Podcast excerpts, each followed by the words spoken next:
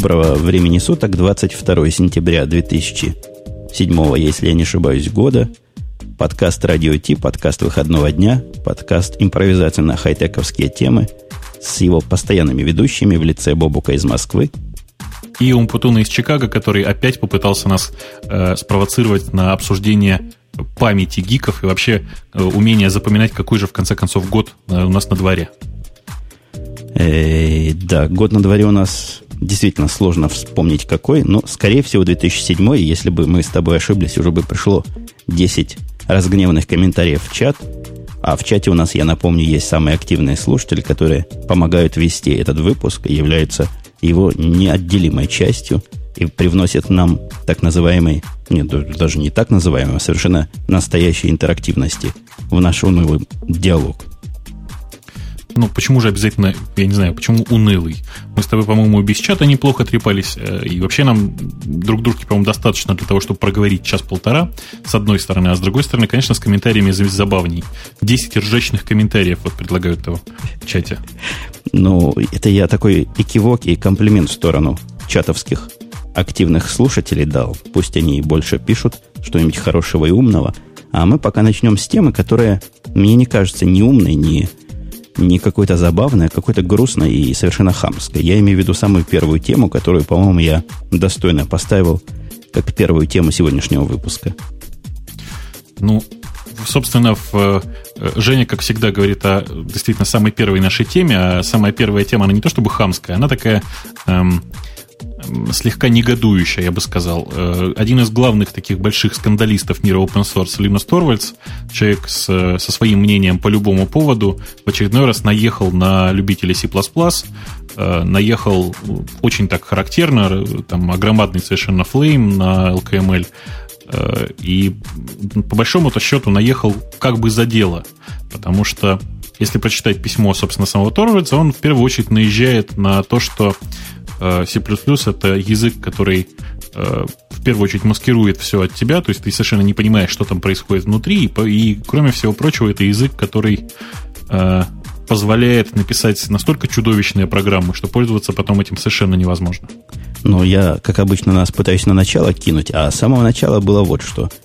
Человек по с именем, выдающим в нем нашего либо настоящего, либо прошлого земляка – некий Дмитрий предложил написать JIT на C++ вместо C. Что за JIT такая? Ты знаешь эту систему вообще?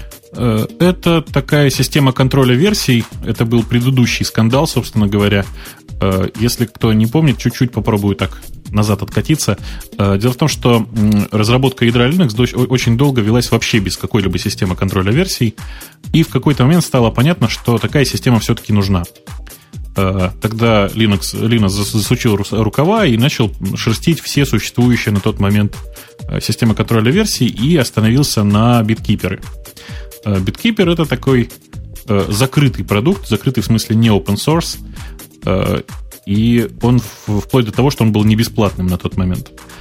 Потом, через какое, собственно говоря, была выбрана эта именно система для того, чтобы развивать дальше ядро Linux. Потом, через какое-то время Э, от BitKeeper отказались по той причине, что разработчики BitKeeper периодически э, устраивали разные фортели вроде э, запрещения, я не знаю, там разработки не GPL программ на нем и так далее. А, в общем, там было много разных таких грустных историй, после чего Линус посмотрел еще раз на текущее состояние вот этого самого, как это сказать, рынка системы контроля версий, плюнул на все и решил, а давайте-ка напишем сами. И буквально за две недели было положено начало, и была разработана вот эта самая система Git, с помощью которой сейчас управляется там, разработка ядра Linux. Насколько я понимаю, ему не подошли другие системы из-за отсутствия так называемой распределенной модели репозиториев. SVN, по-моему, он за это ругал, хотя вроде бы для SVN есть некий, некая приблуда SVK вот для, для таких как раз целей – ну, конечно, с биткипером было странное решение. Я помню всю эту историю, и все удивлялись принятию такого проприетарного программного обеспечения без всякого контроля. Оно, кстати, было свободно, насколько я помню, для разработчиков Linux. Это такая была взаимная реклама друг друга. Ну, совершенно правильно они отказались. Тут сомнительные, видимо, вариант. Надо ли было свое разрабатывать на коленке или развивать какое-то готовое. Я бы на их месте, конечно, в сторону SVN посмотрел и развил бы это дело в, необходимую, в необходимом направлении. Но теперь я немножко больше понимаю смысл этого наезда, поскольку что такое JIT я, честно говоря, забыл. Но представляешь, если тебе пришел какой-то пацан, даже если его зовут Дмитрий, и говорит, ты не на том языке написал, а надо было писать на C++, ты бы тоже его послал бы, наверное, куда подальше и куда погромче. Ну, собственно, э, в, в LKML, собственно, в листе разработчиков ядра Linux, э, люди, которые предлагают переписать ядро на C++, возникают, ну, минимум раз в полгода. Э, и с этим тоже ничего не поделаешь, и регулярно это флеймы. Другое дело, что в данном-то случае JIT был разработан не, там, не по причине, что все остальное плохо или всем, всем остальным невозможно пользоваться, а в первую очередь потому, что все остальное было медленно.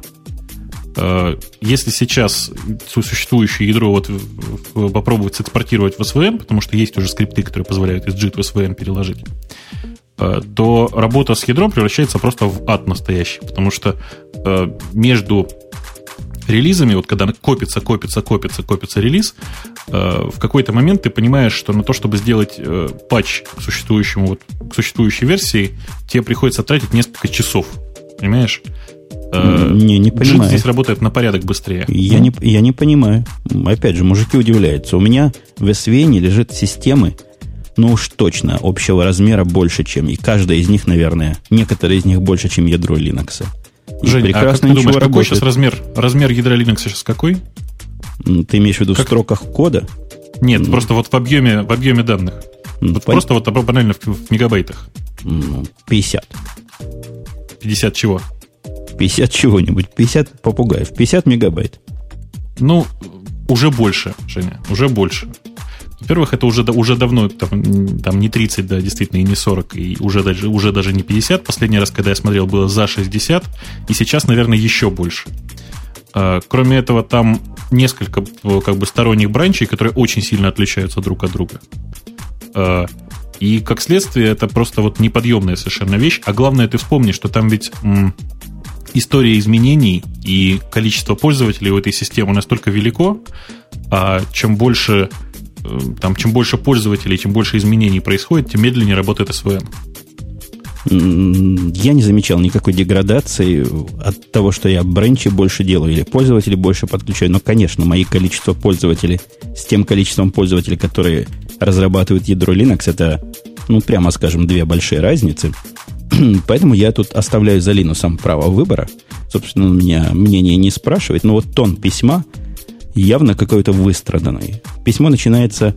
Первая строка «You full of bullshit». Он пишет человеку, который предложил, ну, на мой взгляд, такое совершенно неагрессивное предложение. Просто не посмотрел, правда? зашел. Это ты, Женя, просто не прочитал оригинальное письмо, значит. Я прочитал вот те строчки, которые приведены. Э, оригинальное письмо заканчивалось тоже словами насчет э, bullshit.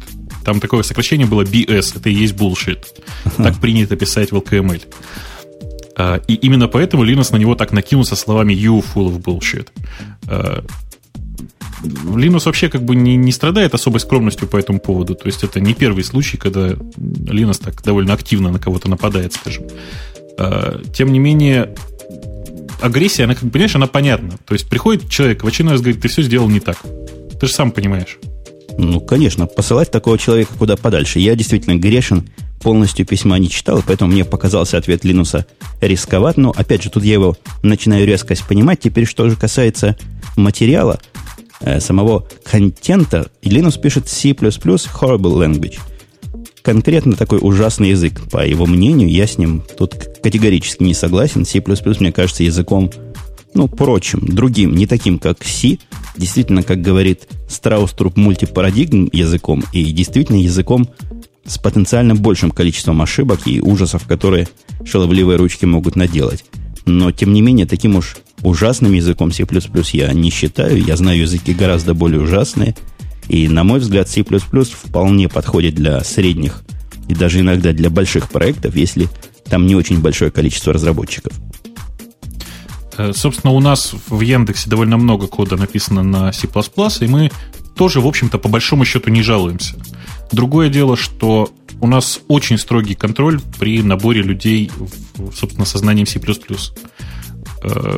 Действительно просто очень тяжело сейчас найти человека, который хорошо понимает, что происходит в C++ программе. И все наши тесты при приеме на работу, они не на то, насколько там человек знает синтаксис, а насколько хорошо человек понимает, что происходит внутри, собственно говоря, э, этого самого кода после, после компиляции. Ну, с точки зрения синтаксиса, C++ совершенно несложный язык, особенно для сишных программеров, но он, несмотря на схожий синтаксис, имеет довольно мало общего C, надо сказать. Это я для той части нашей аудитории, которая слабо представляет разницу – Дальше Линус пишет, что, честно говоря, выбор C был сделан умышленно для того, чтобы оставить всех этих C++ недопрограммеров в стороне от процесса славного разработки ядра на C. Ну, какое-то, конечно, тоже хамство, и явно причина не первостепенная была. Мне кажется, он просто недолюбливает C++ и имеет такую сантименты к C. C, ну, C, C, C, C, такой язык ассемблера в универсальном виде – для каких-то приложений хорош. Наверное, для ядра самое оно. Но вот так C++ пинать по ходу я бы, конечно, не стал. Я этого лично Линусу не прощу. Жень, ну давай с другой стороны подойдем. А, они написали систему, они написали вот этот самый JIT, с помощью которого э, достаточно адекватно, с достаточной скоростью, ну вот просто по моим опытам, да, можно Э, работать с огромным совершенно, просто невообразимым по размеру деревом исходников. Чтобы ты понимал, вот о чем я говорю, я сейчас специально поставил выкачиваться свежее ядро, вот просто со свежими патчами. Женя, это 56 мегабайт, но это же зипленный тарбол, понимаешь, да? То есть в реальной жизни это, наверное, ну, в районе 200 мегов. Я брать не буду, сейчас вот докачается, я вот разожму специально, пока мы говорим. Ну, качается, ну, качается, не качается, это дело, это дело десятое. Мне кажется, можно было бы вполне этот JIT написать на C++. По-моему, у Торвальда какая-то каша в голове по поводу языка и библиотек. STL, я вам напомню, и Boost не являются частью C++, а он, собственно, их тут пинает. Говорит, Но... что вы привыкнете использовать эти приятные фичи либо типа STL и Boost, ну, действительно, можно привыкнуть. И действительно, как STL, так и Boost вещи не самые производительные. Я тут с ними не спорю. Я в своих больших системах, которые у меня есть на C++, ни STL, ни Boost не использовал. Именно из соображения перформанса. Э, тут, опять же, все очень зависит от, от реализации STL. Э, у нас вот просто по опыту нашей компании, хочу сказать, что STL у нас используется очень широко, но при этом периодически создается ощущение, что STL у нас тоже свой. Вот компилятор у нас все-таки GCC, а STL у нас такое ощущение, что уже свой, потому что э, взяты куски от STL от, SG, от SGI, взяты куски STL от STL порта, еще откуда-то выдраны куски, понимаешь? То есть нужно хорошо понимать, что происходит в STL для того, чтобы им пользоваться. С бустом вообще история совершенно другая. Буст — это набор библиотек э, разных авторов, совершенно никак не синхронизированные между собой, э, и пользоваться ими нужно очень избирательно. То есть просто, просто совсем избирательно.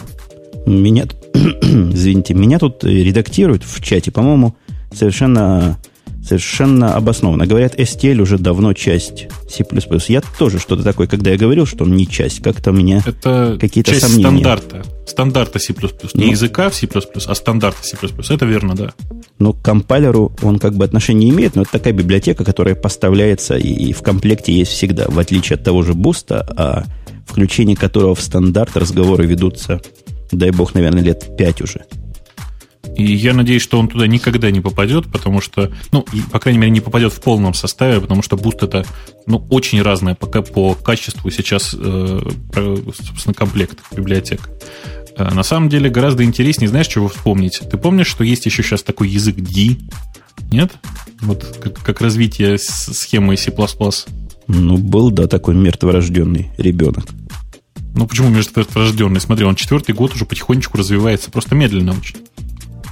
Ну, может, да разовьется когда-то. Вот мы... И, и питон уже сколько лет развивается, пока развился до чего-то приемлемого. Ты, кстати, видел, вот есть один наезд, с которым я концептуально не согласен.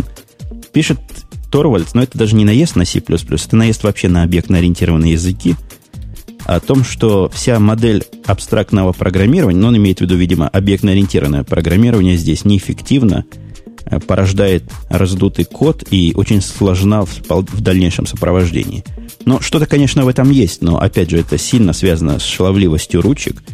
И мне не кажется, что вот настолько плоские вот эти языки функциональные и какие, как C++, наверное, функциональный язык, процедурный язык, настолько они уж выигрывают у объектно-ориентированных языков, особенно если посмотреть на по-настоящему большие системы, которые не то что сопровождать, их даже глазом окинуть страшно, если представить, что они были бы написаны на каком-нибудь функциональном языке.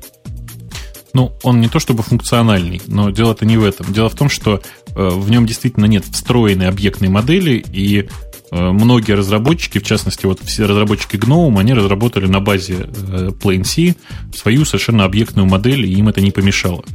Вообще объектная модель, объектное программирование никак не связано с языком.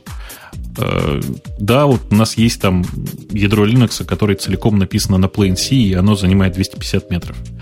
А, да, у нас там есть огромное количество операционных систем, начиная с той же Windows, которая написана на C++.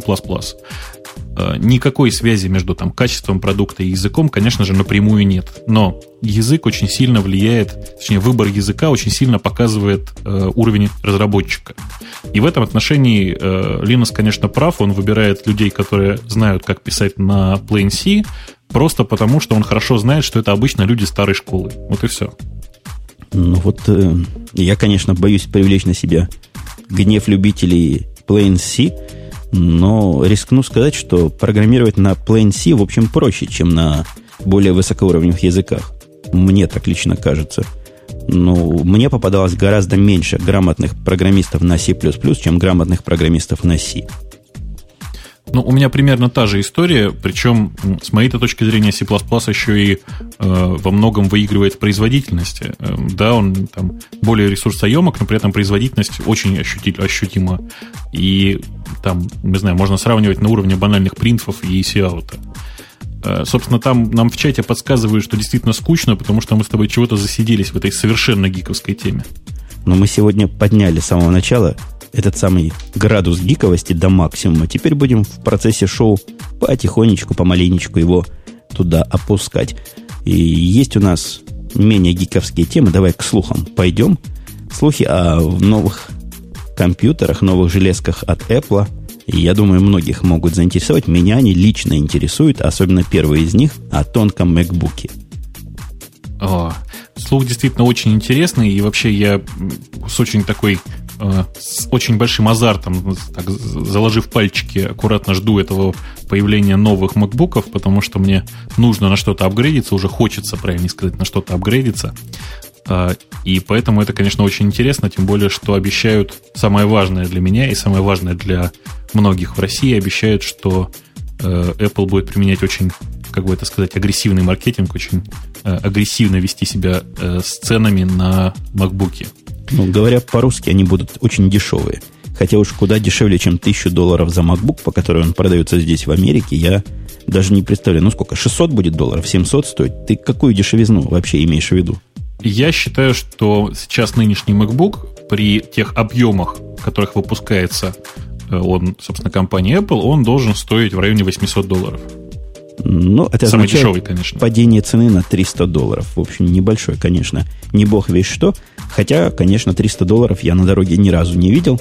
Утверждают они, выпуск новых компьютеров будет металлический, то есть переход на алюминий. Будет они черного алюминиевого цвета и будут алюминиевого алюминиевого, то есть такого серебристого цвета.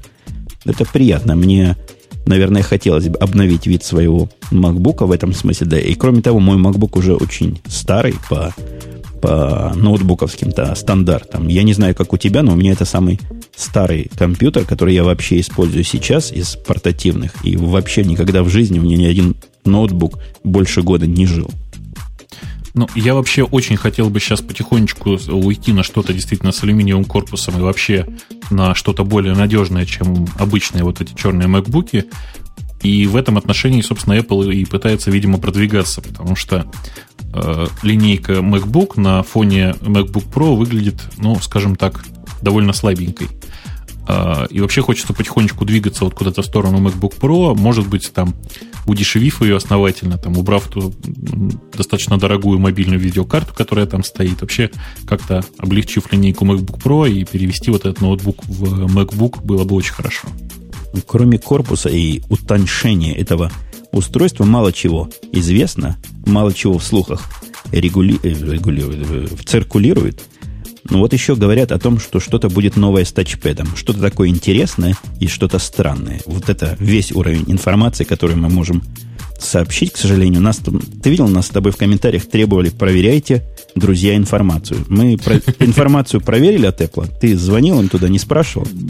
Да, я позвонил в э, компанию Apple, обязательно я попытался прозвониться в российское представительство, просто даже дважды пытался позвонить, но суббота, ты знаешь, это вот с одной стороны, а с другой стороны, в России же нет официального представительства Apple. Что, а опять мы даем недостоверную информацию? Да как, как Конечно, нас просто давно пора уволить из радио Ти и набрать новых, других качественных ведущих. Еще говоря серьезно, в этом ноутбуке совершенно очевидно будет, видимо, это новая клавиатура, которая представлена теперь внешней клавиатурой, продавай, продающейся. Кстати, я свою внешнюю wireless клавиатуру заказал, жду в нетерпении, должна прийти в первых числах следующего месяца. Сразу же поделюсь, как оно работает. А я наконец-то живьем потрогал, собственно, эти новые клавиатуры от Apple. Очень мне они пока нравятся. Э, Еще наконец-то посмотрел на живьем, как выглядят э, новые iMac. Не могу сказать, что они стали сильно лучше выглядеть, но, по крайней мере, они стали сильно тоньше и сильно легче. А, собственно, возвращаясь к истории с тачпэдом, я очень, вот что-то я себе тут в пометочках заметил, что просто страшно боюсь, что это будет э, там переход на какой-нибудь синаптик, в смысле на более дешевые тачпэды. Э, очень я этого побаиваюсь, потому что сейчас, в общем, на, я очень привык к тачпэду, который э, в текущем моем э, MacBook, и без него уже очень тяжело. А я тут, кстати, заметил странную вещь. У меня очень много людей, которые пересели на технику Apple именно на MacBook. И почти все они просто за первый день настолько подсаживаются вот к этому two-finger scroll, когда э, делаешь скролл с помощью двух пальцев – что потом, пересаживаясь на другие ноутбуки, они практически не могут работать. Э, я просто вот я хочу еще раз выразить, насколько я поражен э, компанией Apple, которая умудряется подсаживать вот на такие простые вещи людей. Ну, вот это как раз те самые простые вещи, которые и make, так сказать, difference. Потому что если вдруг они поставят две кнопки на тачпэд, это будет, конечно, кошмар и ужас. И если вдруг это еще как-то усовершенствует, то в такую более традиционную попсовую сторону, я буду крайне расстроен и сильно переосмыслю свое желание новых компьютеров. Но вот по поводу новых компьютеров есть еще слухи о выходе новых Mac Pro. В общем, пора уже, засиделись. Самая профессиональная модель уже больше года не обновлялась. И новые Cinema дисплеи, которые вообще уже сто лет не обновлялись в обед. Э, собственно, я покопал чуть-чуть слухов по поводу Cinema Display. Я так понимаю, что э, Apple обещается, не особенно повышая цены, все Cinema Display теперь будут HD. Э, в смысле, с повышенным, повышенной контрастностью и всем таким, что положено большим Cinema дисплеем. Вообще, я бы еще хотел, на самом деле, все-таки некоторое развитие этой линейки, потому что разница между 21 дюйм, 24 дюйма и 30 дюймов для меня слишком большая. Вот мне бы как-нибудь 26, например, знаешь. Да, наверное, было бы интересно, хотя я тут посматриваю на 30-дюймовый, как на следующий, возможно, дисплей для какого-нибудь своего следующего мака, который тоже непонятно будет какой. Вот новый Mac Pro красиво объявляют, там будет 8 ядер, это буквально уже процесс, э, процесс сервер такой в домашних условиях. 8 ядер. Это... Ну, собственно, да. Там не то чтобы 8 ядер, там, там на самом деле там два раздельных процессора по 4 ядра. То есть это такой нормальный двухпроцессорный четырехъядерный Xeon. Очень даже ничего. А есть какие-то альтернативные варианты Workstation вот с такой конфигурацией? Я, ну, я не видел, хотя я догадываюсь, что наверняка есть, где-то есть по-любому, потому что ничего сложного здесь, в общем-то, технически нет.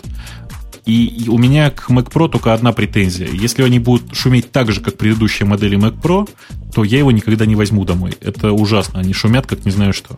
О, как я тебя понимаю, и как ты меня понимаешь, я выключаю свой не Mac Pro, а предыдущий вот этот Power Mac, просто выключаю в момент записи подкаста, потому что шумит собака ужасная, и никак с этим сбороться нельзя.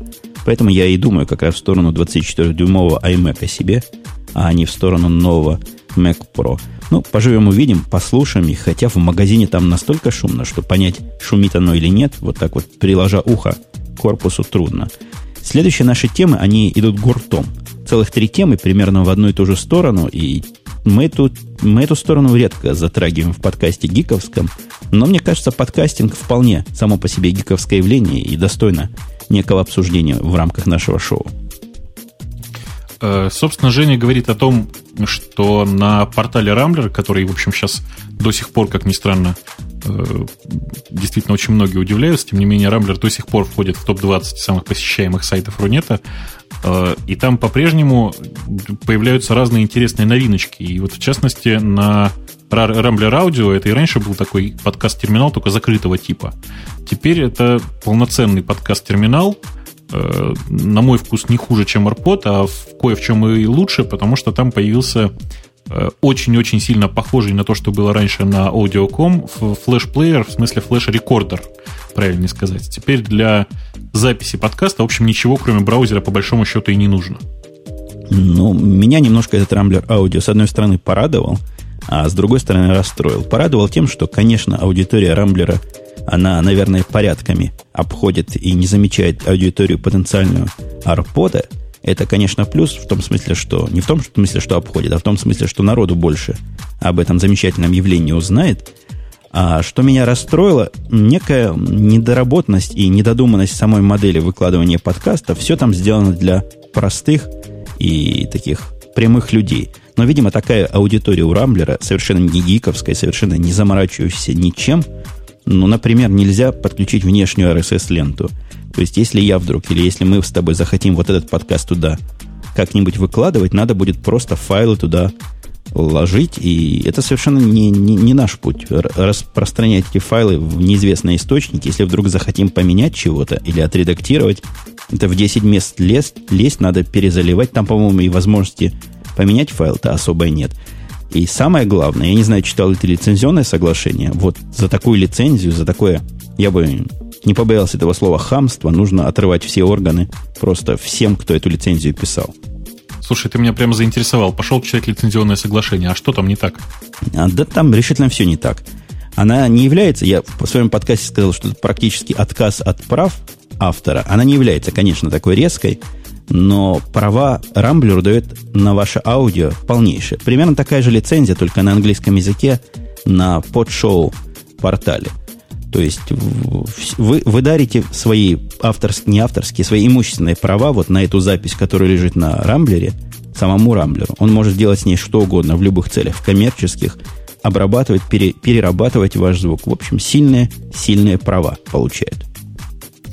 Ну, собственно, так поступают почти все крупные порталы. Вот, в частности, Подшоу действительно делает именно так. Но Подшоу при этом это ведь еще потенциальная возможность заработка. То есть там э, все крупные шоу, они на самом деле получают вполне реальные деньги за это. И поэтому-то, ну, там-то понятно, там отказ от прав совершенно оправдан. Здесь, в общем, отказ от прав это странное такое дело. Я не очень понимаю, зачем это может быть нужно. Ну, бог с ними. На самом деле, ну, если люди поступили именно так, наверное, у них есть какая-то причина, чтобы так делать. Может быть, их юристы заставили написать именно такую, такой вот текст. Э, собственно, меня-то удивило не это. Понимаешь, там вот эта система записи, она, с одной стороны, очень хороша, да, вот просто взял и записал, а с другой стороны, ну, это же невозможно. Я просто попробовал с ноутбука, вот как обычные люди делают. Они берут самую простую технику, ноутбук, и начинают пытаться записывать. Я попытался. Качество м, того, что получается, оно просто невозможно. То есть э, нельзя даже толком распознать нормально голос мой. В смысле, понять, что это я говорю и вообще. Есть ли какой-то смысл в такой, в такой записи, я, честно говоря, не знаю. То есть вести онлайновый блог, что ли, вот такой э, подкастинговый. Мне, Единственное вот... Мне кажется, я даже в этом уверен, вот такой способ записи и такой способ доступности подкаста просто снижает общую планку. То есть о качестве звучания уже вообще никто ни о чем не говорит, потому что все, что получилось, то и будет. И является стандартом после того, как народ на такое подсаживается, если вдруг не переведи, народ на такое подсадит, некий диктофонный формат, то есть когда звук едва-едва можно расслышать, содержание тоже человек вряд ли успевает вот так сходу продумать, редактировать ничего невозможно, но не все. Не все так хороши, как мы с тобой можем вещать тут в прямой эфир. Далеко не все, это я без ложной скромности могу заметить. И, и вся планка, в общем, снижается. Если 90% подкастов будут вот такие телефонно-диктофонные, то, ну, не знаю, мы на этом фоне принципе, будем, конечно, хорошо выглядеть. Это, конечно, приятно. Но с третьей стороны это внушает сильную и глубокую грусть мне лично. Слушай, а с другой стороны, ну, взяли бы, не знаю, приделали постфильтр хороший, да, хороший нормалайзер, хороший постпроцессор. Я не знаю, вкрутили бы тот же наш с тобой любимый Озон. И получили бы вполне себе приемлемое качество. Ну, то есть уже что-то было, можно было бы слушать и слушать ну, не без удовольствия, да, потому что я вот сейчас вот смотрю по списку, я здесь вижу все знакомые лица, ты знаешь.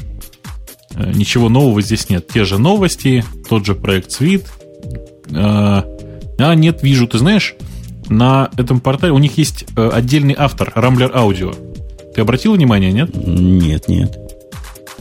Видимо, компания Rambler платит каким-то каким людям, которые занимаются тем, что подготавливают для них, вот в частности, гороскоп. Гороскоп на каждый день. Э, юмористический гороскоп. Так что есть специальные люди, которые озвучивают для них какие-то тексты. Вот, вот это уже достижение действительно. То есть они еще, кроме всего прочего, и производят аудиоконтент. Ну да, ну пускай себе производит, посмотрим, во что это выльется. Пока там число скачиваний, которое они публикуют, конечно, мало и смехотворно по сравнению с чем угодно.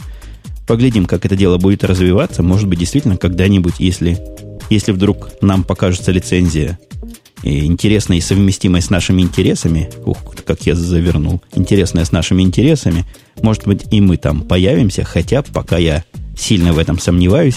А вот еще один около подкастерский технический трюк.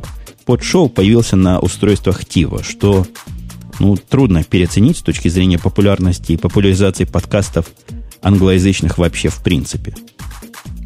Ну, собственно, это примерно тот же трюк, э, который провели YouTube и Apple TV. Тива при этом действительно он актуален только, я насколько понимаю, жителям э, United States, а под шоу, в общем, это действительно самый крупный портал, который производит Э, точнее, который дает скачивать и слушать онлайн э, подкасты. Причем я вот за что люблю подшоу, там в топе всегда просто практически идеального качества в смысле по содержанию. Не всегда идеального по звуку, кстати, но почти идеального по содержанию. Э, да, там тоже очень много сисек-писек, но я не могу сказать, что я большой противник этого дела. И вообще подшоу, мне кажется, очень таким интересным, способ, интересным местом и интересным способом, способом зарабатывать деньги.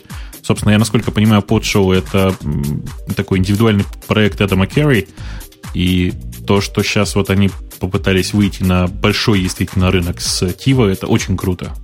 Ну вот до этого некие подкасты, избранные с подшоу, вещались на спутниковом радио, но это спутниковое радио ничто по сравнению с популярностью Тива. Тива здесь это какая-то совершенно фанатичная, у него есть группа приверженцев, которая группа миллионами измеряется, я даже не побоюсь слова, десятками миллионов, очень популярное устройство, и то, что на нем появятся подкасты, ну, сильно продвинет саму идею подкастинга, хотя, в принципе, здесь, в англоязычном мире, о подкастах только ленивый не знает. Это ситуация совсем другая, не такая, как на русскоязычных пространствах.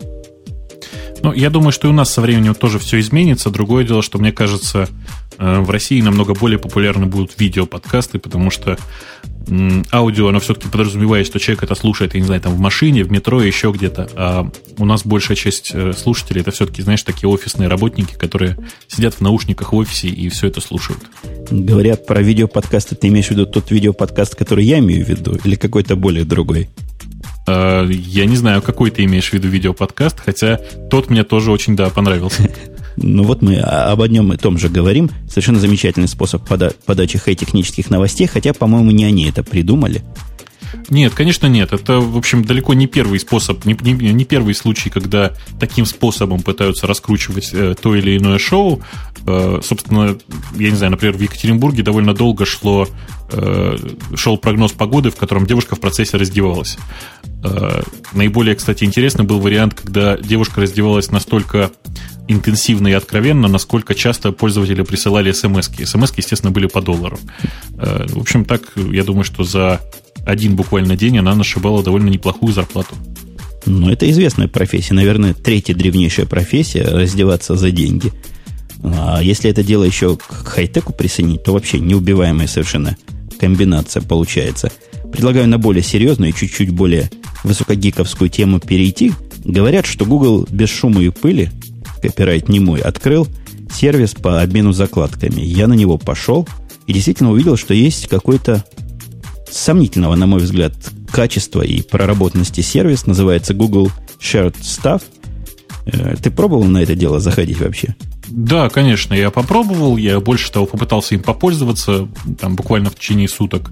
Понял, что это по сути, по сути, это просто очередная социальная сеть, потому что там есть там лента вот этих шереров, да, и, в общем, все такое совершенно типовое веб 2.0.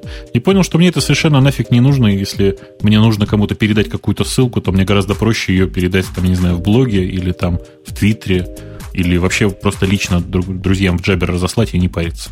Совершенно с тобой вот на 300% согласен всеми четырьмя своими конечностями. Я не понял назначения этого сервиса особенно. Я не понял, какова аудитория.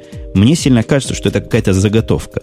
Заготовка под что-то более другое, что-то, которое развиваться будет в, в интересные стороны, пока я не нашел для себя ну, абсолютно ничего интересного. К закладкам этот сервис относится весьма как-то боком. Ну, можно действительно закладки туда внести, можно какие-то комментарии туда приписать, но ничего не уникального, ничего интересного тут я к своей грусти не увидел, хотя Google нежно люблю. И я знаю, ты к Google относишься весьма, весьма, весьма так конкурентно, но нет, что Тут ты... я с тобой надо, надо хорошо понимать, надо хорошо понимать, что несмотря на то, что Google можно назвать, наверное, в какой-то мере конкурентом компании, в которой я работаю, в реальной жизни конкуренции никакой, ну, по крайней мере, сейчас нет. То есть, ну, просто как бы нет. Поэтому я-то вообще честно хочу сказать, что я для всех англоязычных поисков постоянно использую Google. У меня есть аккаунт на Gmail. Я пользуюсь и Google News для, для чтения там, европейских новостей. И вообще я очень активно использую Google. Поэтому, ну, меня тут предвзятым назвать сложно. Другое дело, что я не считаю Google идеальной компанией. Вот давайте так культурно выразимся. Ну, а кто-то считает идеальной компанией. У нас тут не фанаты Гугла собрались, хотя я к Гуглу довольно тепло отношусь. А, вот предлагаю еще одну совершенно такую гиковскую тему. Мы редко железки освещаем, которые не являются, по сути, компьютерами или околокомпьютерными. Но вот эта железка мне, мне очень показалась любопытной и концептуальной, и с точки зрения приобрести себе нечто такое. речь идет о устройстве под названием iSlide.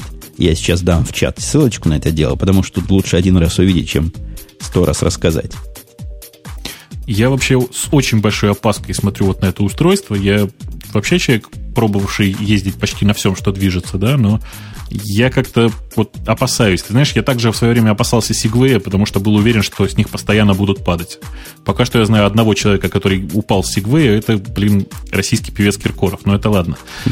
Эм, вообще, я очень удивлен, потому что в России, в принципе, не очень любят такие альтернативные средства передвижения. Считается, что человек нормально ездит только на машине. Тем не менее, я в центре города, в Москве, вот э, уже которую неделю встречаю людей на сегвеях. Э, они, видимо, я не знаю, едут из офиса в офис, что ли, в пределах бульварного кольца, то есть в самом центре города. Еще как-то перемещаются, ну вот на короткие какие-то расстояния. Тем не менее, они ездят и ездят по проезжей части и едут с довольно большой скоростью, не боятся ничего. Я, в общем, ой, прям даже завидую, наверное, этим людям, хотя сам бы я так испугался. Ну, эта штука собой представляет такой моторизированный скейтборд, но в отличие от скейтборда, у него всего одно колесо в середине, а идея, собственно, от Segway пошла в то, что он баланс держит автоматически. Становитесь вы на эту штуку и едете. Мне, как большому любителю скейтборда в прошлом, кажется, это крайне интересно. Вот если он не будет стоить дикие тысячи долларов, как стоит Segway, я себе, вот честное слово, такой куплю, по двору буду ездить вокруг дома, вспоминать далекую молодость. Слушай, а разве Segway сейчас стоит до сих пор бешеные тысячи, тысячи денег? По-моему, он уже укладывается там в 5, что ли, тысяч. Совершенно не это... Не страшная цена, по-моему, уже. Ну, если, если кому-то 5 тысяч за такую коляску не крутая цена, то я, конечно, извиняюсь. Видимо, мы с этими людьми в разных категориях доходности Нет, находимся. Ну, ты сказал бешеные тысячи долларов. Бешеные тысячи это больше одной? Вот какая цена бы для тебя, вот для такого устройства, для iSlide, который вот, э, она была бы для тебя актуальна? Ну, до, тысяч, до тысячи долларов я бы его купил. До тысячи долларов, да? Да, да. Значит, дорогие друзья, если э, такое устройство будет стоить 2000 долларов, предлагаю скинуться на то, чтобы Женя э, на видео законспектировал, как он ездит на этой хрени. Простите за выражение. Э, собственно, меня-то что смущает? Она визуально, визуально очень какая-то неустойчивая, ты знаешь? Так они все неустойчивые. Вот этот Сигвей, это вообще штука страшная. Я видел, как полицейские на них разъезжают. У нас полицейские очень любят на Сигвеях ездить. В местах скопления народа. Там, где раньше они на лошадях ездили, теперь на Сигвеях. И я вот представляю, вдруг полицейскому придется с этого Сигвея в кого-то стрелять. Так его к черту развернет и раскрутит, и куда он попадет, даже страшно подумать. Слушай, может, они, не знаю, тренируются, может быть, они останавливаются, нет? Специальная стрельба с движущегося Сигвея. Ну, сомневаюсь я. Там такие мужики с такими пузами, что странно, что этот Сигвей может удержать вообще в, в синхронизации с землей. Ну, там, понимаешь, проблема в том, что Сигвей, он, э, как бы это сказать, э, настолько странно выглядит, что слишком привлекает внимание. Мне кажется, что задача полицейского все-таки не настолько привлекать внимание. По крайней мере, ну, может быть, у вас люди привыкли к, э, к тому, что люди ездят на сегвеях, а в центре города, я говорю, люди просто пугаются вот этих маленьких тележечек. Ты чего думаешь в самом деле, что этот сегвей больше привлечет внимание, чем лошадь в центре Чикаго? Я, я, честно говоря, думаю, что да, потому что к лошади все привыкли с детства, на картинках видели, все такое. А Segway, ты знаешь, это вещь, к которой я с детства, например, не привык. Ну, я так понимаю, полицейские и всякие другие такие официальные службы это основной рынок сбыта для сегвеев, потому что больше всего я вижу официальных людей, которые на сегвеях ездят. Посмотрим, что будет с этим iSlide. Надеюсь, что он из концепции превратится во что-то. Вот пойду и куплю, если будет недорого стоить. Следующая наша тема о хаках айфона. У меня есть личное тут. Я вчера в подкасте у себя рассказывал, я свой iPhone как бы хакнул, это в таких кавычках. А сегодня появилась, не сегодня, на неделе появилась информация, что Apple будет воевать против айфонов, которые хакнуты, но не таким образом, как я, а образом то, что называется unlock и подключение к новым и другим всяким операторам, вот эти айфоны будут лишаться гарантии, будут лишаться сервисного сопровождения. Ну, я хочу сказать, что это, конечно, не, не война, а так э, мелкая потасовка, потому что, ну, сколько людей в реальной жизни будут пытаться обратиться в, с айфоном в сервисный центр в России? Я вот думаю, что практически ноль. Ну, подождите, а главное, если да. ты покупаешь iPhone, устройство 400 долларов, и он перестает работать, куда ты его, простите, понесешь? Слушай, Выбрасывать ну, будешь, что ли? Ты понимаешь, что это зависит от того, насколько он фатально сломался. Если он сломался до уровня, его можно по-прежнему перепрошить или сбросить прошивку, то, конечно, первое, что я делаю, это сбрасываю прошивку, покупаю новую симку, прихожу и говорю, не работает. Понимаешь? Ну, видимо, не все пользователи такие догадостные. Я так понимаю. И некоторые несут его вот в таком неработающем состоянии, не представляя, что хорошо бы, конечно, прошивочку вернуть назад, если это было возможно. Но это ладно, это в принципе ожидаемое действие со стороны Apple, потому что Apple явно стрижет свои купоны с контракта с AT&T. Я не вижу ничего странного в таком поведении. А вот второй наша маленькая новость в том, что iPhone GPS Hack протестирован и работает. Это они твою идею подслушали. Я зуб даю просто. Просто слушают наш подкаст те, кто эту программу писали. Э, дорогие друзья из Apple, свяжитесь потом со мной, я вам просто напишу счет, на который можно перечислять деньги, и прямо вот берите все идеи, ну хоть все, я даже готов с Женей поделиться пополам.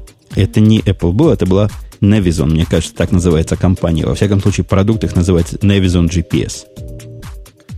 Э, я не очень пока понимаю, как он там работает, э, потому что ну, мне тяжело представить, как вот при текущем развитии айфоновского API можно написать нормальный GPS, вот просто такой хороший. Да там нет никакого GPS. Слово GPS там вводят в заблуждение. В самом деле эта штука работает по вот этой самой триангуляции, или как это слово правильно это производится, где за точки отсчета и за точки для определения координат он принимает соты и известные ему Wi-Fi сети. Ну, это, в общем, да. Э, это действительно то, что именно то, о чем мы с тобой говорили тогда, и поза-поза прошлом, по-моему, выпуске, да? Э, собственно, идея это не нова. Другое дело, что качество триангуляции до сих пор э, оставляет желать лучшего. И называть это дело GPS, в общем, довольно тяжело пока. Конечно, никакого там онлайнового режима, это я уже проверил, нету. Все, что может эта программа в лучшем случае, у меня она не смогла это сделать. Определить ваше положение и поставить точку на Google Map – а оттуда уже танцуйте дальше. Этого тоже совсем немало. Во многих ситуациях этого хватает понять, куда ж ты наконец заехал и как из этого странного места выехать. И если бы она у меня работала, я бы был бы, наверное, даже рад, но у меня ни в одном месте она сработать не смогла. Говорит, не нахожу ни одной знакомой Wi-Fi точки или ни одной знакомой соты. Как-то не все соты оно знает почему-то. Ну, ты же понимаешь, еще раз, вот там проблема с э, этими самыми программами всегда очень странная. Например, действительно, это не те, не те соты, о которых э, знает э, программа. Или оператор, в зоне которого ты находишься, не поддерживает триангуляцию. Э, в общем, есть огромное количество вариантов. Э, и самое это главное, в отличие от э, систем GPS, которые, в общем, достаточно дешевые сейчас, э, оно ведь не глобальное. То есть оно привязано к сотам. И отъезжая, там, я не знаю, на 60-80 километров куда-то в море, ты теряешь всяческую возможность пользоваться навигацией. Я отхожу от тем таких железячных и хакеровских. Есть совершенно офисные темы.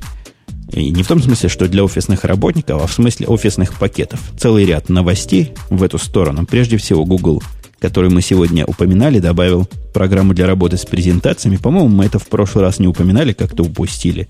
Но вот теперь обязательно надо сказать, что такая возможность смотреть PowerPoint в каком-то виде уже появилась.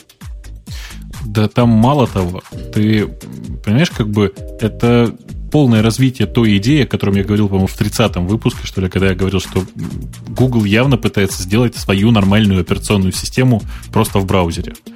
Э, вот это просто один в один, понимаешь? Все, все дальше и дальше, получается, появляется много-много компонентов, которые офисных работников позволяют пересадить просто в браузер. То есть ничего больше ведь не надо, ты же понимаешь. Почта есть, instant messaging есть, планировщика вот еще пока нет нормального. Он, к сожалению, Google календарь, он практически персональный. А все остальное уже все, уже все на месте. Ну, я вообще Google календарь использую через трудно сказать, гейтвей, но вот Exchange мне посылает сообщение мне в Google календарь, и они там автоматически акцептятся. В этом режиме вполне можно с ним использовать. И вполне можно им пользоваться как основным календарем. Обратно, к сожалению, трудно послать ответы. Там, там с этим сложности есть с редиректами. Но, в принципе, как-то им пользоваться вполне. Вполне можно. Я вот недавно это себе откопал и до себе поставил. А вторая новость по поводу настоящего офиса, такого живого офлайнового офиса. Вышла версия 2.3 Open Office. И я ее даже загрузил. И удивли, в удивительной для меня версии для Мака. То есть настоящая версия для Мака есть в виде какой-то первой или второй альфы. Ну, что я вам скажу. Удивительно хорошо работает для альфы и даже удивительно хорошо работает для беты. Ну, Женя, ты как-то так немножко поторопился, конечно. Дело в том, что это действительно альфа, и это первая, по-моему, нормальная версия, первая такая официальная альфа, которая работает нативно под Mac. До этого был NeoOffice, который работал, в общем, ну, как-то средненько. Я не могу сказать, что я им очень доволен, тем не менее он работал. Сейчас вот благодаря усилиям по интеграции тех наработок в OpenOffice все действительно должно, в общем, вернуться на круги своя, и в конце концов э, OpenOffice 2.4, я, насколько понимаю, у него одна из официальных платформ будет Mac. Э, ну, если говорить о OpenOffice 2.3 как о релизе новом, тут масса всего. Такой огромный список нововведений практически во всех аспектах. Я где-то читал, что то ли чарт, то ли калк был переписан с нуля, кто-то из них был переписан с нуля. Во Writer, то есть в их Word, в их текстовом редакторе появилась приятная фича экспортирования в вики-формат, в медиа-вики-формат. Э, списка, список тут длинен и, и широк, со всякими подробностями можно ознакомиться на на сайте OpenOffice.org, мне кажется, хорошее нововведение. Действительно, такой major релиз у них произошел. Ну, для меня самое главное, конечно, это то, что в калке, вот в этой копии, копии Microsoft Excel э, появилась большая часть, то есть 99 практически уже процентов функций э, Microsoft Excel по вот вычислениям они покрыты.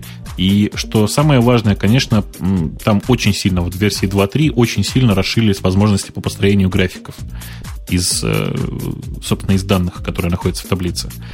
Э, это, в общем, был единственный такой стопер, который мешал отказаться от Excel в таких компаниях, где Excel был очень широко распространен. Э, собственно, сейчас мне кажется, что OpenOffice, собственно, вот такой Excel-подобный калк работает, ну, как минимум, не хуже. И покрывает, ну, на мой вкус, я не знаю, больше половины всяких таких мелких компаний. Можно, в общем, спокойно всем рекомендовать теперь переходить на OpenOffice. Еще сказано, что совместимость Excel улучшилась по экспорту и импорту документов, что тоже немаловажно, особенно в процессе миграции или такого э, фирменного документа оборота, где разные, простите, разные люди сидят на разных программах. Но еще одна новость в эту сторону. Нас сегодня новости идут клином, как гуси или утки. IBM в эту же, в эту же степь собирается предложить или уже даже предложила бесплатный набор офисных приложений для всех и каждого. Ну, собственно, не, не собирается предложить, а, конечно же, уже просто предложила. Э, я, как это сказать, очень недоволен тем, что она на самом деле предложила, потому что это самая Lotus Symphony э, это просто что-то чудовищное. Почему-то я по слухам думал, что это некоторая модификация OpenOffice. Ну, что ты думаешь, в результате оказалось, что это ни черта никакая не модификация OpenOffice. Они э, где-то когда-то, видимо, заказали разработку этого вот набора веб, вот веб говорю, набора офисных приложений и разработали его наконец. Оно целиком написано на Java, э, а Java на рабочем столе это не самое лучшее, что я могу себе представить. Вообще, кстати, с этим самым Lotus Symphony у меня связан довольно забавный анекдот. Дело в том, что э, там есть такая форма установки этого Lotus Symphony, называется Web Download Installer. Этот замечательный инсталлятор, он представлен в виде jar файла, то есть требует установленной Java, и первое, что он делает при запуске, это скачивает э, версию GRE, версии ниже, чем установлено у меня на машине, для того, чтобы этот Symfony работал. Я, в общем, в некотором шоке нахожусь до сих пор по этому поводу. Ну, я довольно спокойно отношусь к Java на рабочем столе, я не вижу в этом ничего Раньше действительно, если я видал программу на Java, я пытался ее обходить. Но когда-то я и программы питоновские пытался обходить. Все мы развиваемся со временем, я надеюсь, и ты дорастешь и доразовеешься до Java на рабочем столе, и твои компьютеры позволят эту Java там легко. Да, да, в общем, это уже устарело, что компьютеры нужны особо для того, чтобы Java легко запускать. Программы на Java 1.5, 1.6 просто летают. Те, которые у меня здесь есть, никаких тормозов в, в начальной загрузке я не вижу – никаких причин, почему писать приложение пользовательские на Java, я тоже уже не нахожу. Жень, ну, надо сказать, что у тебя просто не, не репрезентативная выборка этих самых приложений, ты используешь их в основном под э, macOS X, да? Ну, под разным. У меня много приложений под Linux есть. Просто Но, правда, вот там мой... не десктоповские приложения, честно скажу. Вот в, том, в том-то и дело. Понимаешь, десктопные приложения на Java под э, Linux и, кстати, что странно, тоже под Windows работают очень плохо. Ну, то есть, на мой вкус, просто отвратительно. Единственное хорошее приложение по качеству, которое я знаю, написанное на Java, это gedit. Э, собственно, текстовый редактор такой. И он работает, ну, практически не тормозит. Ну, Eclipse еще, наверное. Вот Eclipse тоже написан очень неплохо. Все остальное, ну, я пока не видел приличного софта, на, написанного на Java, который бы работал на всех трех платформах нормально. Ну, зато каково Eclipse работает, просто красота. Но еще NetBeans тоже, по-моему, на Java целиком написан. Eclipse не тормозит уже давно у меня ни на чем. Нет у меня таких компьютеров, на которых бы он открывался больше 5 секунд. Но и в процессе работы не тормозит. Конечно, я допускаю, что в компьютере с 256 мегабайт памяти будет медленно. Но сами себе виноваты в таком случае. Сейчас уже, по-моему, таких машин с 256 мегабайтами памяти практически нет. Э, и я надеюсь, что их, в общем, со временем будет все меньше. Вообще техника развивается, и мне кажется, что нужно постепенно как-то апгрейдить свое железо тоже. Я вот сейчас смотрю на iMac 24-дюймовый, стоящий у себя на столе, и думаю, что пора как-то обновиться уже, что ли, закупить новенькую машину. Да, и я, я говорил, я тоже жду. Уже был почти пойти в магазин, но вот дожидаюсь выхода леопарда, думаю, может быть, не потому что денег жалко на эту дополнительную ось, а потому что лень просто потом все это дело переустанавливать и перенастраивать. Видимо, поэтому подожду. У нас есть новость. Новость про вас. О том, что почта Яндекса стала еще более бесконечной. Это я ее вставил, Бобук не виноват, никакой рекламы он не пытался давать. Честно и благородно вам всем заявляю. Ну да, это новость с конкуренты, и новость очень забавная. Заключается она в том, что э, Яндекс теперь предоставляет 10-гигабайтный почтовый ящик. Э, собственно, я не знаю, никакой проблемы технической это глобально не представляло. Нужно было просто собраться с волей и как-то решить, что ну, будет 10 гигабайт, ничего страшного. На самом деле, очень давно как бы идет такая тенденция. Можно вообще, наверное, отказаться от лимитов в почтовых ящиках и не заморачиваться по этому поводу. По ну, крайней мере, мне бы хотелось там в ближайшее время чтобы Яндекс Почта перестала ограничивать людей вообще. Но вообще все эти ограничения это лукавые ограничения и цифры эти, которые вы тут, ребята, приводите, 10 гигабайт, там увеличивать шагом в 1 гигабайт, цифры тоже сильно лукавые и сильно коммерческие, в том смысле, что наверняка там есть какая-то статистика, я не буду от тебя спрашивать ее, вдруг это какая-то тайна, какой же, интересно, процент использует хотя бы 1 гигабайт. Я уверен, Но ну, что там большинство считал, сидит на... Я когда считал, это было давно, да, я когда считал, и это было просто ну, не знаю, смешно. То есть количество людей, которые превыш, превысили, э, не знаю, 1 гигабайт на гугловской почте тоже, в общем, было очень маленьким. Вообще люди, которые интенсивно используют почту, они э, как бы выделяются из, из общей массы, и их очень мало. Конечно, поэтому все эти увеличения, все эти ограничения, с другой стороны, дело довольно эффективное, мало кого затрагивающее, хотя, конечно, хорошо видеть у себя там внизу Гугла в оставшемся количестве. Вот у меня сейчас, по-моему, 8 гигабайт свободных. Но приятно, но не более того, пока я их 8 гигабайт заполню, они, видимо, либо лимиты снимут, либо э, увеличат это, как и вы, до 10 гигабайт. Да, я думаю, что все уже потихонечку приходят к мысли, что лимиты нужно убирать. Гораздо более актуально, что лимиты остаются почти на всей почте на э, размер одного сообщения. Знаешь, вот эти 10 гигабайт, это черт с ними. Э, самой большой для нас проблемой на самом деле было увеличить размер э, самого письма. Э, то есть теперь вложенный файл может, в общем, достигать 20 мегабайт. 20 мегабайт это такая довольно серьезная цифра, если ты понимаешь. То есть пересылать 20-мегабайтное сообщение даже внутри локальной сети это довольно тяжело. А если уж говорить о том, что ты пишешь 20-мегабайтное письмо для того, чтобы отправить его, я не знаю, там, своему другу, другу в Америке, которое проходит там, через, там, через 80 машин, через 80 хопов, э, это, в общем, довольно напряженно. Вот для меня гораздо большим является достижение того, что мы подняли эту планочку до 20 мегабайт, и я думаю, что мы со временем тоже вообще откажемся от какого-либо ограничения здесь. Но мне кажется, здесь ограничение носит какой-то технический характер, потому что протоколы передачи почты, они не, не заточены под передачу, собственно, огромных таких объемов, не были так задуманы и не под это сделаны. То есть я могу понять, откуда здесь лимиты берутся, как раз здесь как раз лимиты вполне объяснимы и вполне обоснованы. Э, я, честно говоря, не очень э, понимаю, зачем здесь что-то ограничивать, с одной стороны. А с другой стороны, ты знаешь, э, есть ведь очень простой вариант, да? Можно сделать проще. Можно не, пос, не посылать сам файл, а сохранить файл где-то там в отдельном специальном секурном сторидже, а в письме приложить ссылку. Мол, а скачать его вы можете вот отсюда. Ну, конечно. Вот это, по-моему, наш путь, и вот таким путем надо идти. И вам, друзья мои, и Гуглу не, не пытаться тут расширять сущности, которые не для того сделаны, а разделять письмо и разделять вложение. Причем можно это так разделить, чтобы пользователь не заметил. С его с точки зрения все приотачено. Если, например, клиент, которому это дело доставляется, не родной клиент, ну, туда, тогда туда придется в самом деле это дело и приоттачить. Ну, в общем, действительно все так, а на самом деле с этим увеличением в 20 мегабайт было связано очень забавное исследование. Мы тут просто чуть-чуть посчитали и выяснили, что ну, откуда взялась цифра 20 мегабайт? Мы, конечно, могли увеличить и больше. Э, дело все в том, что это ограничение, которое накладывает на нас статистика по почтовым серверам в Рунете.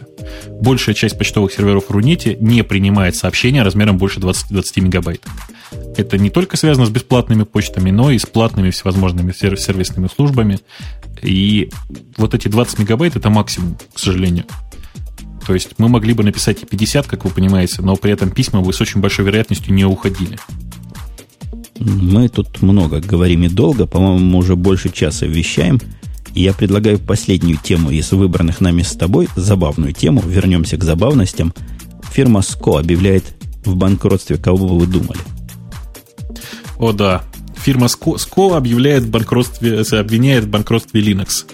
Это действительно просто вот юмористическая тема под завязку, потому что, ну, до того смешно это выглядит.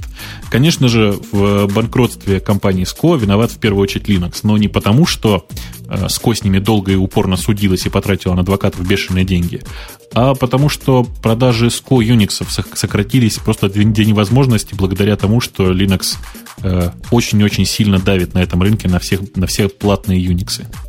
Действительно, ситуация комичная. Душили они, душили этот Linux.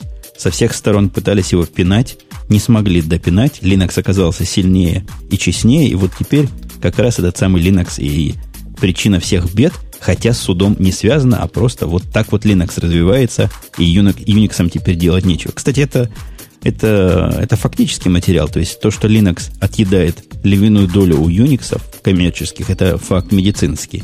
Но вот в устах СКО это звучит, по крайней мере, странно действительно, СКО, в общем, не, никогда не являлась там, серьезным конкурентом, например, э, Sun с их Solaris, по крайней мере, в последние там, 5 лет. И говорить о том, что это именно Linux у них все отнял, это довольно смешно, с одной стороны. А с другой стороны, СКО ведь э, довольно, довольно долго продает и линуксовые, собственно, платформы тоже. Там спрашивают, кто кричит. Это у меня там семья. Студия неизолированная семья кричит, собачка лает, так что, так что вот так вот. Что, что имеем, то вы и слышите. Мы переходим, перепрыгиваем в комментарии резко с места в карьеры для того, чтобы наше шоу с тобой оставить в каких-то разумных часовых пределах.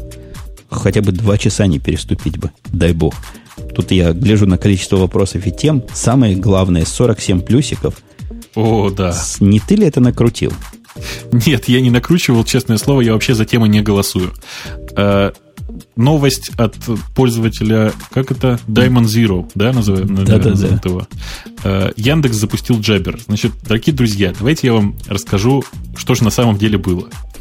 Э, действительно, на индексовых машинах, машинах запущен отдельный Jabber сервер, в который могут э, приходить все пользователи Яндекса, но цель, цель-то у этого была совсем простая. Это не сервер для того, чтобы общаться между ну, друг с другом. Хотя вы можете общаться, в общем, никто вам не запрещает. Цель была очень простая. У нас есть такой странный, очень маленький продукт, называется э, Я онлайн. Это маленький такой нотификатор для почты. То есть Э, когда вам приходит в почту новое сообщение, оно тут же об этом приходит по протоколу XMPP, как ни странно, нотификация о том, что это сообщение к вам упало в почтовый ящик. Э, цель тут, понятно, была очень простая. То есть выбрать протокол, который будет постоянно держать э, соединение с сервером, и при этом достаточно удобно, чтобы было с ним работать. Для этого мы выбрали протокол XMPP, и именно для этого мы открыли, собственно говоря, вот Jabber сервер. То, что люди начали через него общаться, ну, ради бога, общайтесь, ничего, в общем, страшного в этом нет. Однако понимаете хорошо, что основная цель у него это тупо и банально нотификация почты пока. Ну, ты нам не угрожаешь, ты нас не пугаешь тем, что он как появился вот так вот, без анонса и без шума, так и без шума пропадет. Да ну, господи, что ты. Э, это, во-первых, ну, сервер появился без анонса. Я онлайн появился с анонсом, и понятно, что мы отказаться от этого продукта, в общем, не то чтобы не сможем, даже не собираемся. С одной стороны. А с другой стороны, это просто... Вот, кстати, Женя, если у тебя есть машина с Windows, я тебе вот пришлю ссылочку, зацени, пожалуйста, как мы смешно и красиво сделали я онлайн этот самый. Он, к сожалению, пока в версии только для Windows, версия для Mac есть, она ну, в разработке, скажем так. Э, ну, Просто это погляжу, такой... погляжу, устрою потом минутку рекламы или наоборот минутку позора. Да, минутку позора. Ой, господи, как я хочу минутку позора. Давай потихонечку дальше. Что у нас там самое популярное След... Следующая тема, она набрала 34 целых плюсика от э, ин, их, их, их рода. Вот так вот он выговаривается. IHRD. Он тут много чего пишет. Ты вообще понимаешь, что он от нас хочет? Он хочет, чтобы мы сказали что-нибудь хорошее про Perl. Э, что-нибудь хорошее про Perl. Э, Perl это замечательный язык, но я, наверное, в ближайшее время им пользоваться не буду, и в Яндексе количество проектов, которые разрабатываются на Perl, отвечая на один из вопросов, там постепенно уменьшается, и я думаю, что скоро практически сойдет на нет. Почему? Причина очень проста. Очень мало количества людей, которые в состоянии адекватно, то есть хорошо писать на Perl, и при этом настолько же адекватно потом читать чужой код. Я со своей стороны, хотя тут меня и не спрашивали, но я просто административно запрещаю писать на перле в тех проектах, с которыми я хоть как-то связан, просто совершенно на полном серьезе, когда ко мне приходит какой-нибудь молодой орел и с трясущимися руками и горящими глазами хочет написать вот это все за пять минут на перле, я его гоню учить питон. И он учит, а потом говорит, как же я раньше такой замечательной вещи не знал, и на этом самом перле мучился. Вот, честное слово, было два или три реальных случая жизни – я, понимаешь, к Перлу отношусь очень настороженно, потому что это язык, который максимально свободен, на мой взгляд. Да? Это язык, который э, просто ну, максимально расслаблен, давай скажем так. Он позволяет, не знаю, тысячу разных способов сделать одну и ту же, выполнить одну и ту же простую задачу. Э, и поэтому количество людей, которые могут писать на перле хорошо, то есть в одном стиле, четко выработанном, и так, чтобы это можно было читать, я говорю, оно стремится к нулю. Ну, мы как-то уже называли Perl этот языком write only, и это, по-моему, самый нечитаемый из всех языков, которые, наверное, он может поконкурировать с некими другими брейнфаками, но в принципе из широких популярных языков, наверное, самый нечитаемый. А вот тут нам прямо в процессе разговора Стигер или Стайгер говорит, что на PHP тоже нужно запрещать, а, а вы думаете, я не запретил?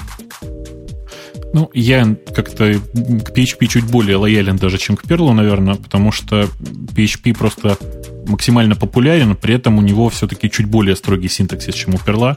Хотя, конечно, по большому счету, я, ну, новые проекты мы никакие на PHP не пишем. И делать это, в общем, не планируем пока. Ну, даже обидно. Человек писал такой длинный вопрос с таким большим количеством плюсиков, а мы на него так коротко и гнусно довольно ответили. Следующая популярность от Dracula X была вопросик о том, что система разработки ядра Linux дает сбои, и там же рядом, по-моему, от него же было предложение, вопрос о том, как, как мы относимся к форку возможному ядра Linux для workstation и сервер линеек. Ой, ну это такая байка, это, в общем, не новость совершенно, это история примерно месячной давности. Э, Кон Каливас, э, такой человек, который разрабатывал, э, скажем так, альтернативный скедулер, процесс скедулер для ядра Linux, он там громко хлопнув дверью ушел, потому что э, Linux принял в ядро не его скедулер, а скедулер от э, такого разработчика, разработчика Инга Малинара, который э, намного более адекватным показался Linux.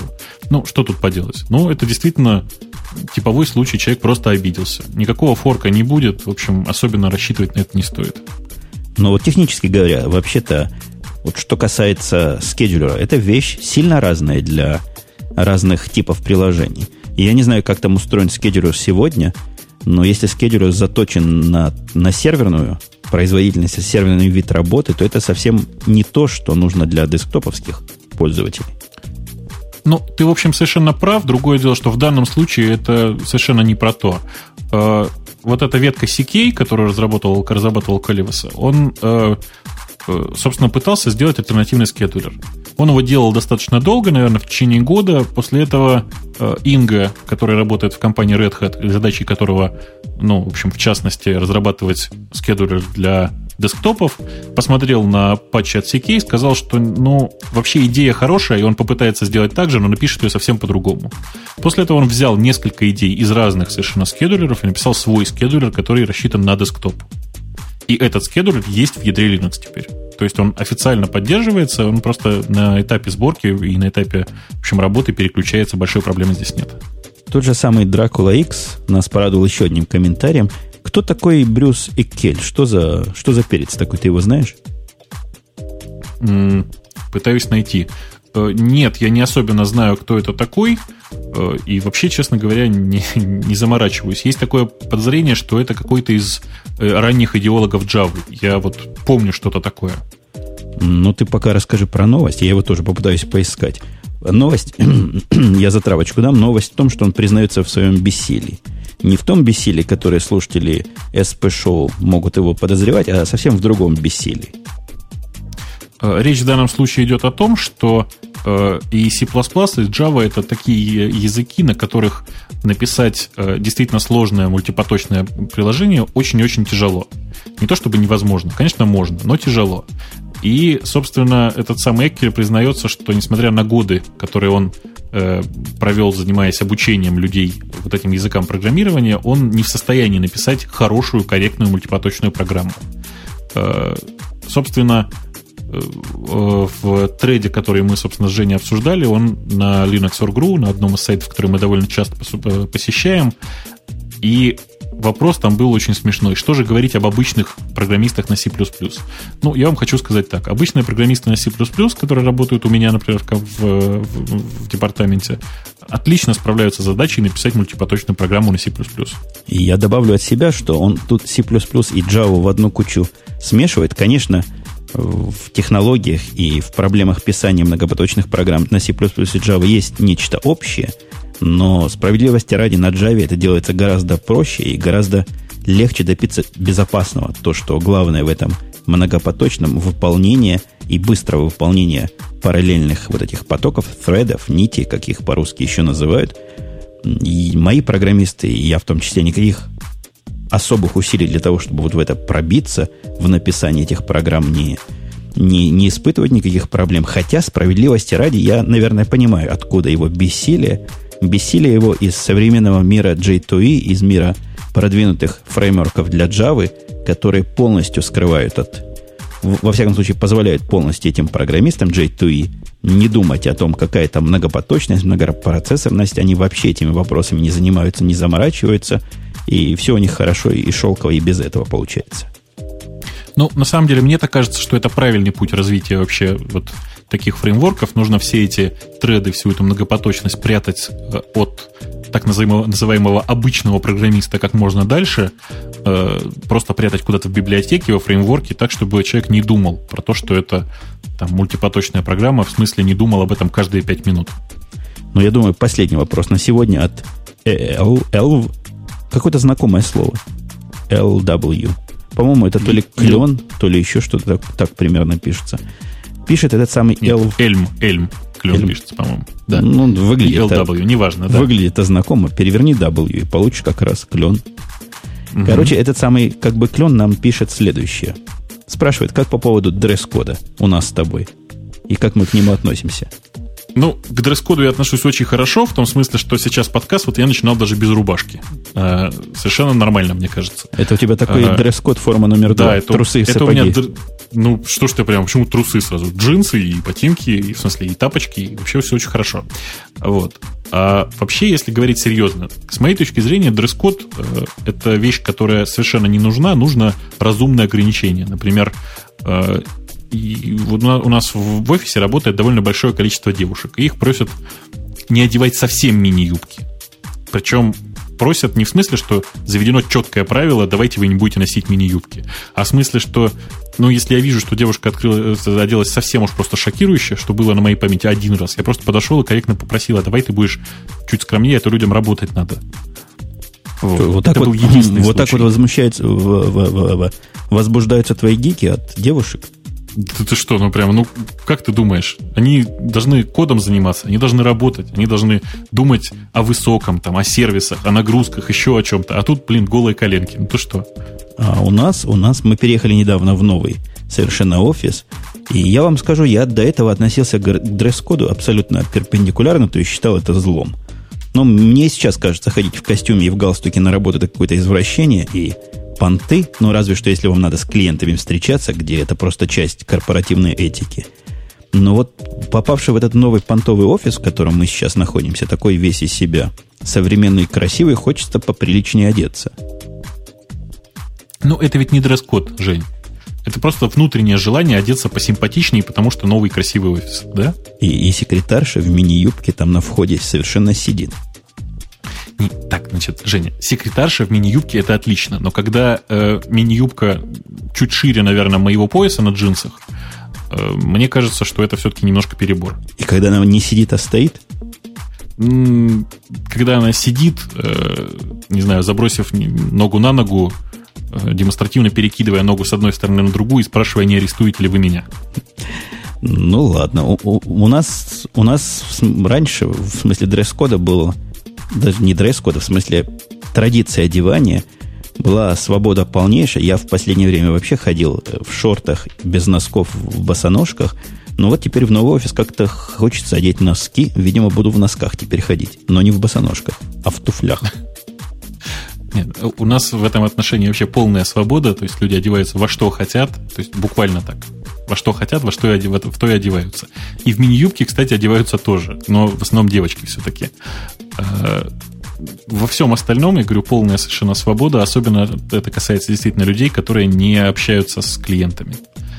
Э, людей, которые одеваются в пиджак, ну, в смысле, в костюм, правильно, то есть костюм, галстук, все как положено. В том офисе, в котором я сейчас нахожусь, по-моему, просто нет. Ну, ну а кроме... маркетологи? А в моем офисе не сидят маркетологи. Э, это очень удобно, мы от них переехали немножко. А отдельная история. Нет, у меня есть, я сейчас вспомнил, у нас есть один разработчик, который э, приходит на работу в костюме по средам, если я не ошибаюсь. Потому что по средам после двух часов дня он уходит в институт, он там преподает, понимаешь? А преподаватель все-таки должен быть в костюме, ну, приличный молодой человек. Ну, у меня есть один работник, который иногда под настроение приходит на работу в костюме очень строгом, э, в сапогах в это время же, в ковбойских, и в широкополой шляпе. Он немножко чокнутый на всю голову, но вот так ему, видимо, нравится одеваться. Ну, я хочу сказать, что периодически у нас случается всякое. Например, э, на собственно, рабочем кресле одного из, ну вот просто по-любому лучших технических специалистов Яндекса висит килт, в котором он однажды пришел на работу просто на спор. Наш официальный шоу-клок или тайм-клок, в общем, часики наши тикают и тикают, натикали больше часа, 18 минут. И я думаю, это хорошее время прощаться, и мы, я думаю, удовлетворили всех любителей длинных подкастов. Но если ты не против, начнем это дело заворачивать. Да, пора заворачивать, тем более, что действительно мы больше, чем на 20 минут переговорили нашу норму. Что-то я прямо, прямо вот уже язык заплетается. Ну, так начинай. Начинай заворачивать. А, ну тогда я просто попытаюсь попрощаться с нашими дорогими слушателями, напомнить всем, что это был 53-й выпуск э, подкаста «Радио Ти», и на той стороне э, вот этого длинного провода, который соединяет наш один с Женей микрофон, э, был Умпутун из Чикаго, постоянный ведущий и этого подкаста, и своего личного подкаста, и еще, наверное, парочки других, э, чуть-чуть менее популярных. Ну, на той стороне океана, конечно, был известный всем в самых широких кругах со всех сторон океана Бобук, который проживает все еще в Москве. Кстати, нас тут спрашивали, кто к кому летает на запись подкаста. Ты ко мне или я к тебе?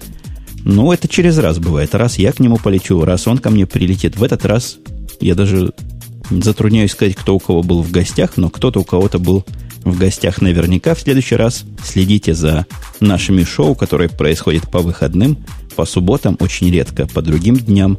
Приходите в онлайн, приходите в чат. В общем, приходите к нам на сайт radio-t.com, там найдете все детали. На этом мы действительно с вами прощаемся. Услышимся в следующую среду. Отбой. В следующую субботу. Это я из другого подкаста сказал. Но, тем не менее, пока. Пока.